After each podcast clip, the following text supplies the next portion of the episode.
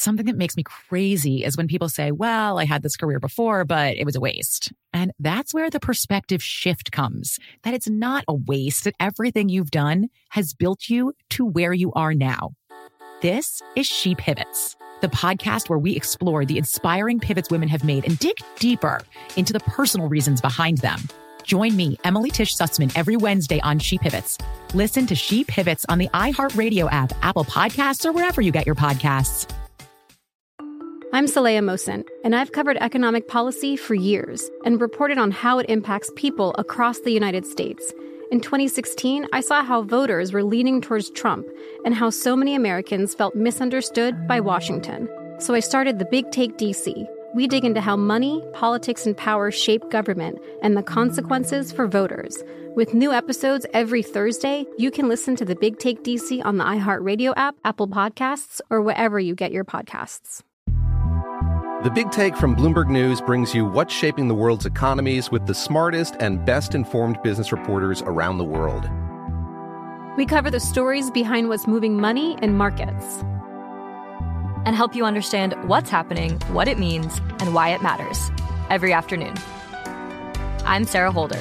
I'm Saleha Mohsin. And I'm David Gura. Listen to The Big Take on the iHeartRadio app, Apple Podcasts, or wherever you get your podcasts. Welcome to Stuff to Blow Your Mind, a production of iHeartRadio. Hello, and welcome to Stuff to Blow Your Mind Listener Mail. My name is Joe McCormick. My regular co host, Robert Lamb, is not with me today, so I'm going to be recording uh, some responses to listener mail solo, but Rob should be back with me again tomorrow for our core episode. We read listener mail every Monday on Stuff to Blow Your Mind, and if you would like to get in touch, but you've never done it before, why not give it a try? You can reach us at contact at stufftoblowyourmind.com com. Whatever you want to send is welcome, especially if you have feedback to a recent episode or if you want to provide a correction or just add something interesting to a topic we've discussed. Uh, whatever it is, send it our way. Contact at stufftoblowyourmind.com.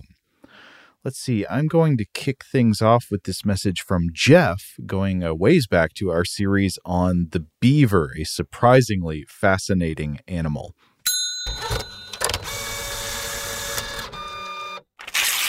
Jeff says, Greetings, science humans. In regards to your episodes on beavers, I wanted to call your attention to a fantastic short film from the 1950s featuring real life parachuting beavers, previously thought to be nothing but urban legends. It's called Fur for the Future, and it is well worth your time. And so the video Jeff links here is a short educational film strip from about the year 1950 in color, produced by the Idaho Fish and Game Commission. And it's about the process of live trapping and relocating fur bearing animals like muskrats, beavers, and martens. And yes, just as Jeff says, uh, when it gets into the part about beavers, we see footage of a real actual historical program for catching beavers that were considered a nuisance in one area and transporting them to new habitats by dropping them out of airplanes with parachutes. I loved this short film. This this is the kind of educational film that was parodied to great effect on The Simpsons with like uh, think where you'd be without sand or the one about how you would soon regret wishing to live in a world without zinc. Uh, in this one, the the narrator paints a, a lyrical, almost a heroic narrative of national identity based on the concept of fur.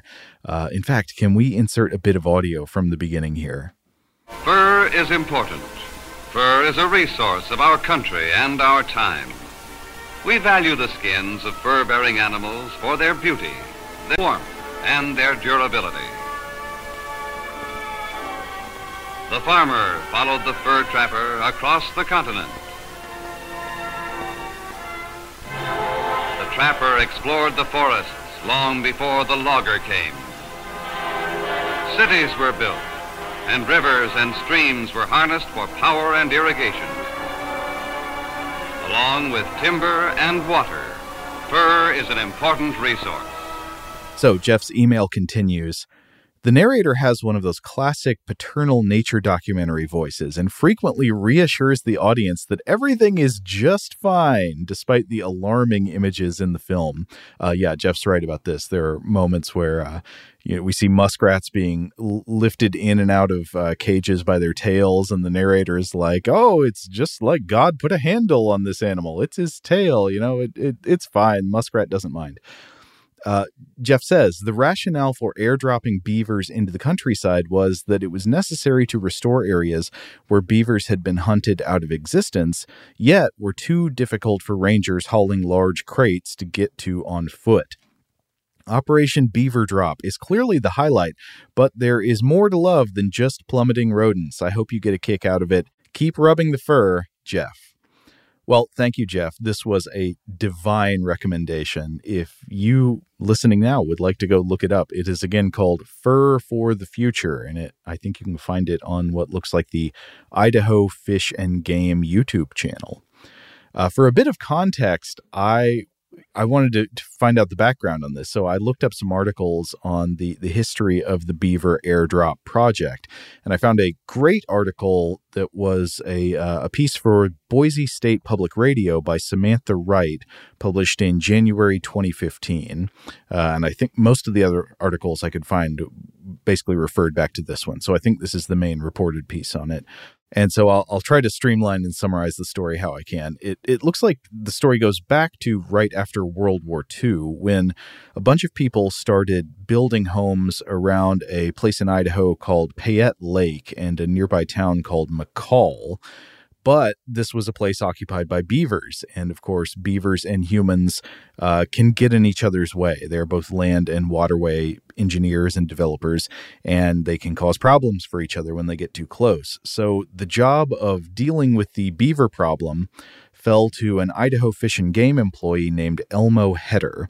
Heder thought he could find a win win resolution to the situation because while the beavers were causing problems around the, the area of McCall, there was a place far out in the wilderness called the Chamberlain Basin that would greatly benefit, they thought, from the reintroduction of beavers. So he wanted to get these beavers over there. But the target area was wild and undeveloped. Uh, there were basically no roads. Heder considered taking the beavers on pack horses or mules uh, but to quote from a report Heder made to the Journal of Wildlife Management, excerpted in this public radio piece, quote, Horses and mules become spooky and quarrelsome when loaded with a struggling, odorous pair of live beavers. These problems involve further handling and too frequently result in a loss of beavers. So, transporting beavers in boxes by horse or mule caused problems for the horses and mules, and uh, and uh, much worse problems for the beavers themselves.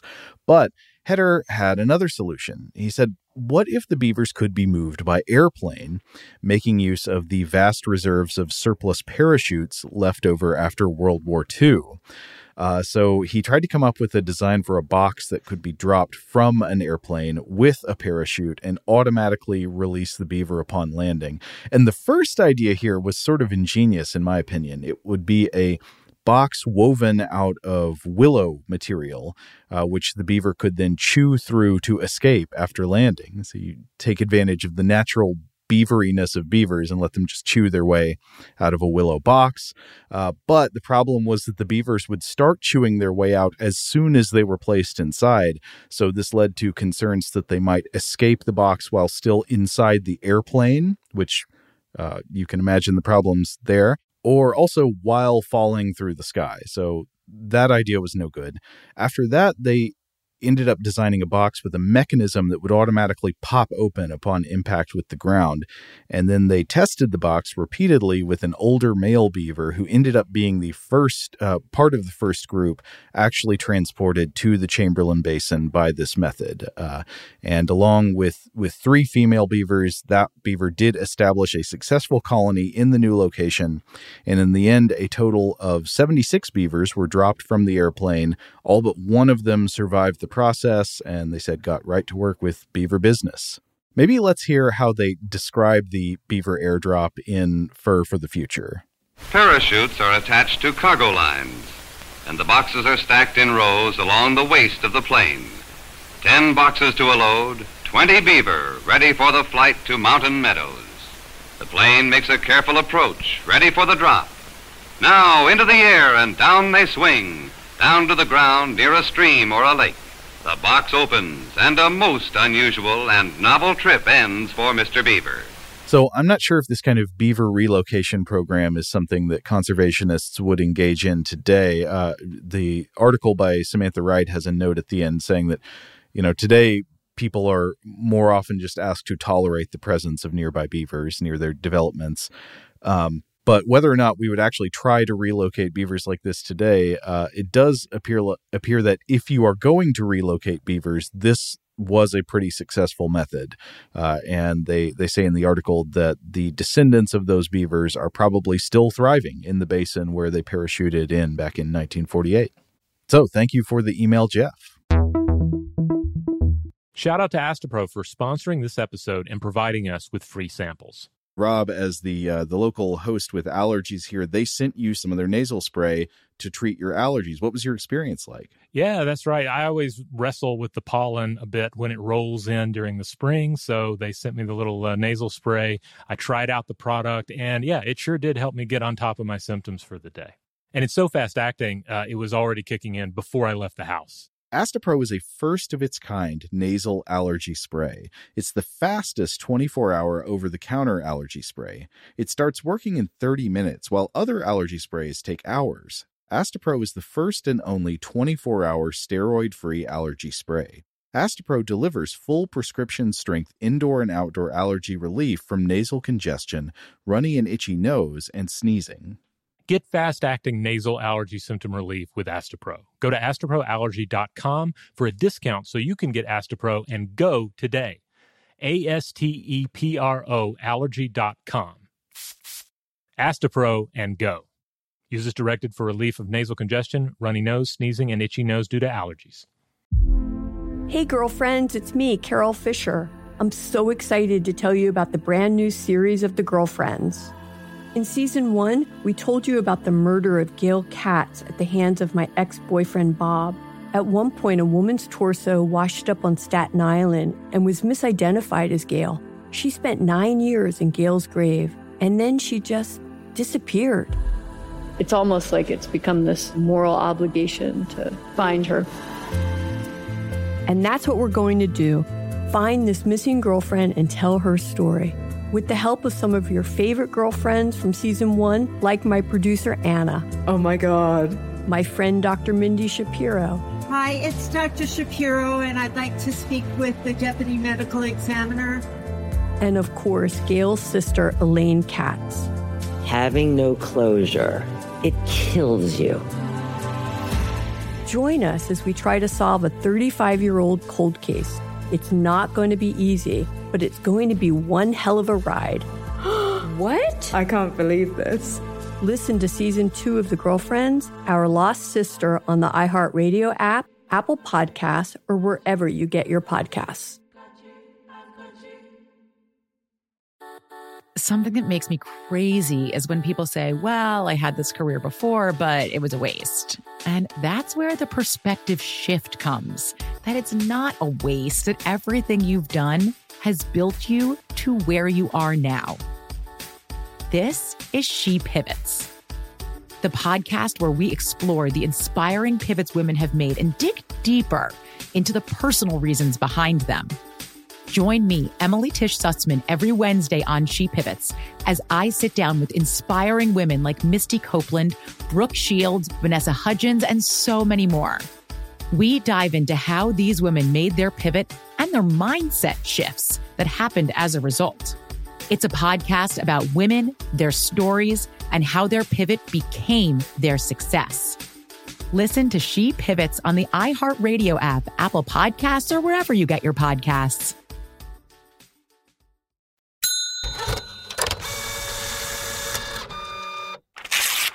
Okay, the second message I'm going to look at today is in response to our series about the Ig Nobel Prizes, specifically the studies on boredom in students. This message is from Renata. Renata says, Hi, Joe and Rob. I'm so glad you chose to talk about papers on boredom from the Ig Nobel Prizes. I have often thought about writing to you to suggest a topic on boredom, and I agree with all the points you made. Here's my brief history with boredom and what I think it means.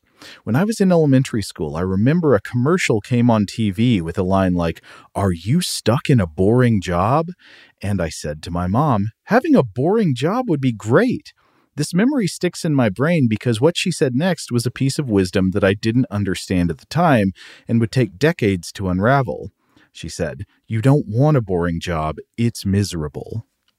Fast forward to a job I had as a consultant where the work I was supposed to do wasn't ready yet. So I started to do other work only to be scolded. My boss said that until the work came through, my job was to sit at my desk and look busy, but not do any work, which was apparently my dream job since childhood. But it was miserable. My mom was right. At one point, my boss said, I can tell that you get bored easily, which she meant as a criticism, and finally relented and gave me the task of fixing formulas formulas in a spreadsheet.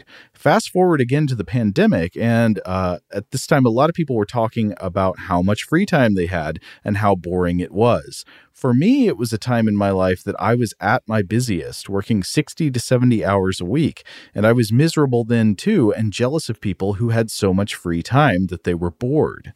My boss, who thought that I got bored easily, probably meant that I abhor boredom, which I do and don't agree with. I think her assessment stems from conflating a few types of boredom that you touched on in the episode. In my own experience, there are at least three types of boredom. Type number one experiential boredom, when the experience you are having is boring. I spent all of elementary school in this state, and it was a time that I was most creative and introspective. This boredom feels uncomfortable at times, but like you mentioned, for kids in church and school, figuring out how to engage your mind and get inspiration from things around you is a great skill. Uh, she says, I love your theory, Joe, about entertainment being the opposite of this state, a stupor of having thoughts put into your brain for you. A good podcast, show, book, etc., should bore you a little bit, in my opinion, to let your mind wander and react to what you're experiencing. I'd love to hear your thoughts and research on how this relates to childhood development, especially ADHD. Second type of boredom, Renata says, is interstitial boredom uh, those bits of time you find yourself with nothing to do, like at an airport or waiting at the doctor's office. As an adult, these are some of my favorite times. It feels like I found a loophole that lets me not have to be an adult for a few minutes, and I have the freedom to either try to fill the time with a book, doodling, etc., or to be present in the space as it is. However, this boredom doesn't often happen at home, and if it does, it doesn't feel good, which leads to type 3 existential boredom. The feeling that your life is boring and that you are a boring person. This is a bad kind of boredom. This is how I felt at the job where I wasn't allowed to do work because it leads to feelings of inadequacy and gives you way too much time to think about everything you did wrong in your life that led you to having a do nothing job. The quote, bored teacher might be in this camp, but my guess is that their apparent apathy usually has more to do with burnout than boredom. I don't believe the other two types of boredom typically lead to existential boredom, but maybe if they go unchecked over a long portion of your life, they could. Curious to hear your perspective. Thanks for taking the time to read my letter and glad you're still making an amazing podcast. P.S. My current job is neither too boring nor too busy, thankfully. The very best, Renata. Well, thank you so much, Renata. Yeah, I think we could come back and do a series of episodes on boredom because there's a lot of uh, interesting research, ironically enough. To address your questions, uh, first of all, I, I agree with your three categories there. The interstitial boredom is very common, I think. Uh, even when you have a lot of absorbing activities on your to do list, sometimes you're just stuck. You're stuck in a situation where you can't really get to any of them. Uh, and I'm very glad to hear that you are able to make good use of these moments. Uh, I, I know other people in my family who have talked about this as well. I think my mom has talked about um, enjoying being at the dentist because she can just kind of, you know, relax. um, I admire the ability to find the good in those moments. I, I do tend to find these uh, periods really frustrating because I feel like the things that I want and need to do with my attention usually require some kind of sustained focus. And if I know that I could be interrupted, you know, called back to the doctor's office at any minute and I'm listening for my name, it's like hard to force myself to get into that state of focus. Uh, with your category of existential boredom, I think this sort of highlights the link between the feeling of boredom and the feeling of meaninglessness. If you perceive what you are doing as without value or meaning, you are more likely to feel bored. But if that activity is not like waiting in line for 15 minutes, but say the job you have to do every day, it's easy to see how this can have a pernicious effect on our well being and uh, could make a person question their self worth. In large part, we are what we spend our time doing. And if you spend your time doing something that you do not feel is meaningful, even if it's something you have to do, it will probably make you feel like you are not yourself meaningful. And I think this is one reason that it's important to to incorporate multiple meaning structures in our lives. Uh, you know, you can't invest all of your sense of meaning in just one thing, especially not if it's like your job, because if you are at some point stuck in a job that feels valueless and brings on feelings of existential boredom, you can have other structures like family and friendships and art and religion and hobbies and projects that are there to give you alternative routes to meaning. Let's see, regarding your question about childhood development and ADHD, uh, I don't feel like I have enough knowledge to comment on that. Uh, I do think it's interesting that you mention the idea uh, that a really good book, for example, should be just a little bit boring, enough to let you occasionally drift out of the process of reading and let you reflect on what you've already read. And I think I, I really agree with that. While, you know, there are some books that are just totally effortlessly absorbing, oh, you know, the things we would usually call page turners. At least for me, while I can absolutely enjoy a good pop thriller novel that just pulls me relentlessly from one paragraph to another, these types of books are rarely the ones that I look back on after I'm finished and think, wow, that, that was so interesting and valuable. I'm so glad I read that. Usually, the books that I value the most in, in retrospect are the ones that take a little more effort to get through and sometimes would cause me to lose focus on the text itself and start reflecting on ideas that it raises. And this kind of connects to another idea about boredom, which is that it, it seems to me, based on what I've read, there's a kind of horseshoe spectrum of experiences that cause boredom. And the dimension along which that horseshoe bends is that of challenge. So some things are boring because they're too easy. And other things are boring because they're too difficult. So you can imagine an adult would probably become bored trying to read a bunch of books meant for toddlers because there's nothing, there's no challenge, there's nothing to really stimulate the mind. But similarly, I think most adults would probably get bored trying to read a book on a technical subject they don't understand very well. Uh, think of the way that you would probably get bored trying to do college coursework in a class where you are hopelessly in over your head. You would think in a highly challenging situation where you know you're you're dealing with coursework that's way over your your your head that would be a motivating state that would you know cause you to get really into it and really uh, you know really want to uh, focus your attention on the material and understand it better. And I guess for some people sometimes it does do that. But I think a lot of the time it just causes a, a feeling of frustration and hopelessness that makes one want to disengage with with uh, this this course material. You know, it's just like you, you feel like you're never going to understand it, and thus any attempt to understand it becomes intolerably boring.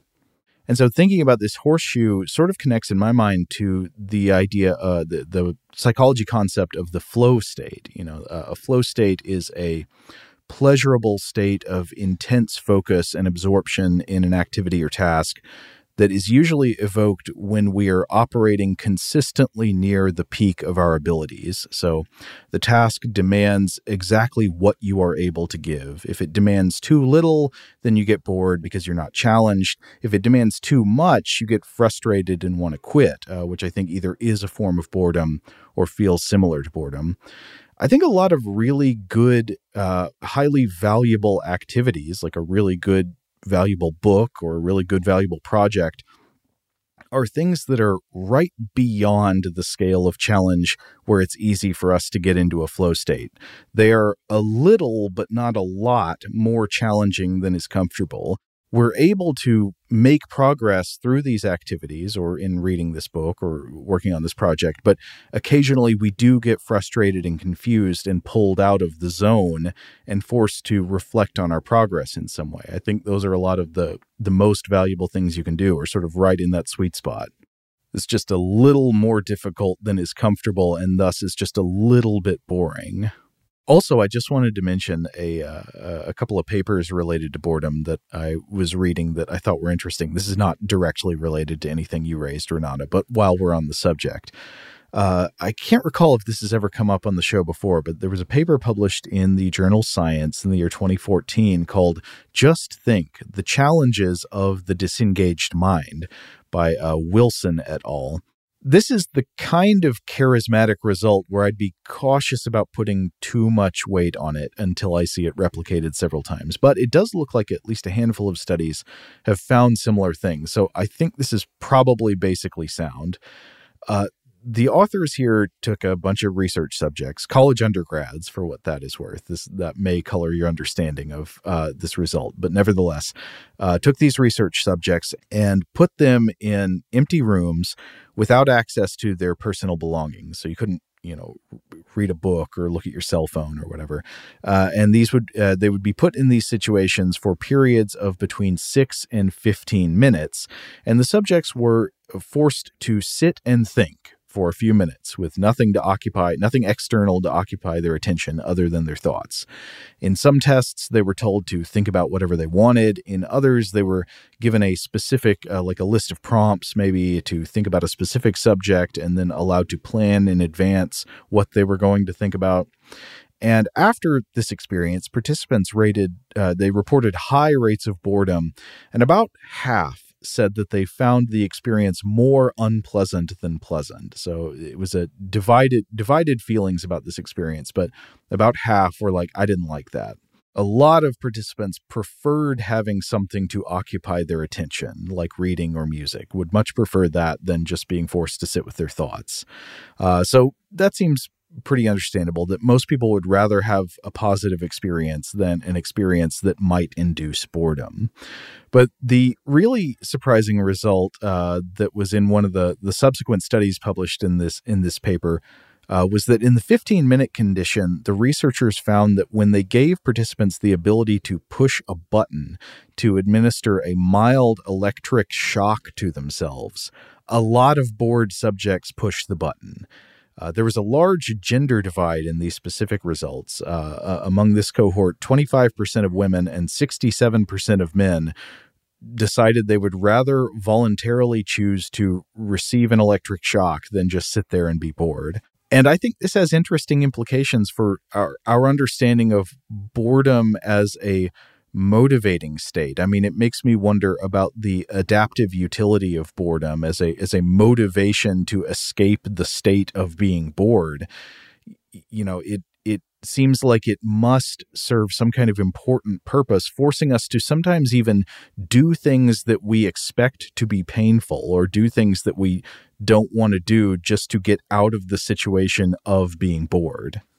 Now, there's an important caveat to this, which is that this finding has been applied to the concept of boredom, but technically it was about forcing people to be alone with their thoughts, which might or might not have been perceived by the subjects as boring. Some some subjects might have found it, you know, uh, quite entertaining. But I think it's a fairly safe assumption that probably a lot of the people who shocked themselves did so because they were bored. And this raises a question like, would the same number of people shock themselves as a result of any kind of negative experience? Or is it something specific about boredom, or at least what we assume to be boredom? I, I looked at another study that was uh, following up on this. This was by Chantal uh, et al., published in the journal Psychiatry Research in 2016, called Self Inflicted Pain Out of Boredom. And this study followed up by asking participants to watch a film, and they had the ability to choose to administer mild electric shocks to themselves while watching. And this was uh, so there was like a neutral control film Uh, there was a film designed to elicit the negative emotion of sadness, and then there was a monotonous film designed to elicit boredom. And they did indeed find, quote, participants in the boredom condition self administered more shocks and with higher intensity compared to both the neutral and sadness condition. So it does look likely that a lot of people would rather experience mild physical pain than boredom, and e- that even the negative experience of pain was judged, at least in advance, sufficient to alleviate boredom.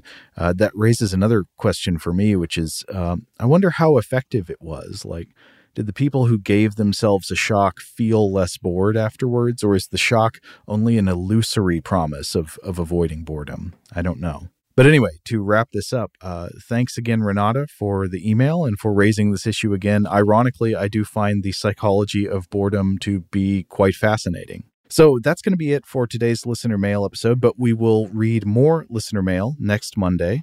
Uh, on Tuesdays and Thursdays of each week, we do our core Stuff to Blow Your Mind episodes, which are usually about science and culture in some way.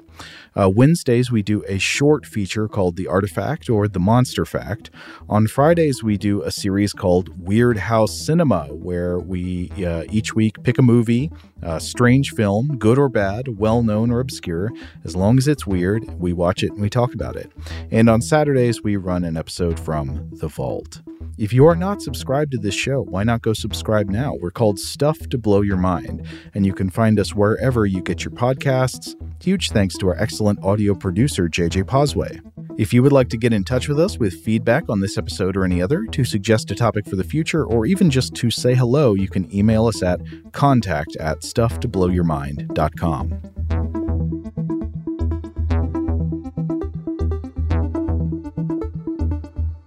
Stuff to Blow Your Mind is a production of iHeartRadio. For more podcasts from iHeartRadio, visit the iHeartRadio app, Apple Podcasts, or wherever you listen to your favorite shows. Today's episode is brought to you by Visible. The future of wireless is here, and it's transparent. Switch to Visible, the wireless company that makes wireless visible. Get a one line plan with unlimited 5G data powered by Verizon, just $25 a month, every month, taxes and fees included. No hidden fees, no surprises, no, really. What are you waiting for? Get with the times and switch to Visible at visible.com. Monthly rate on the Visible plan for data management practices and additional terms, visit visible.com.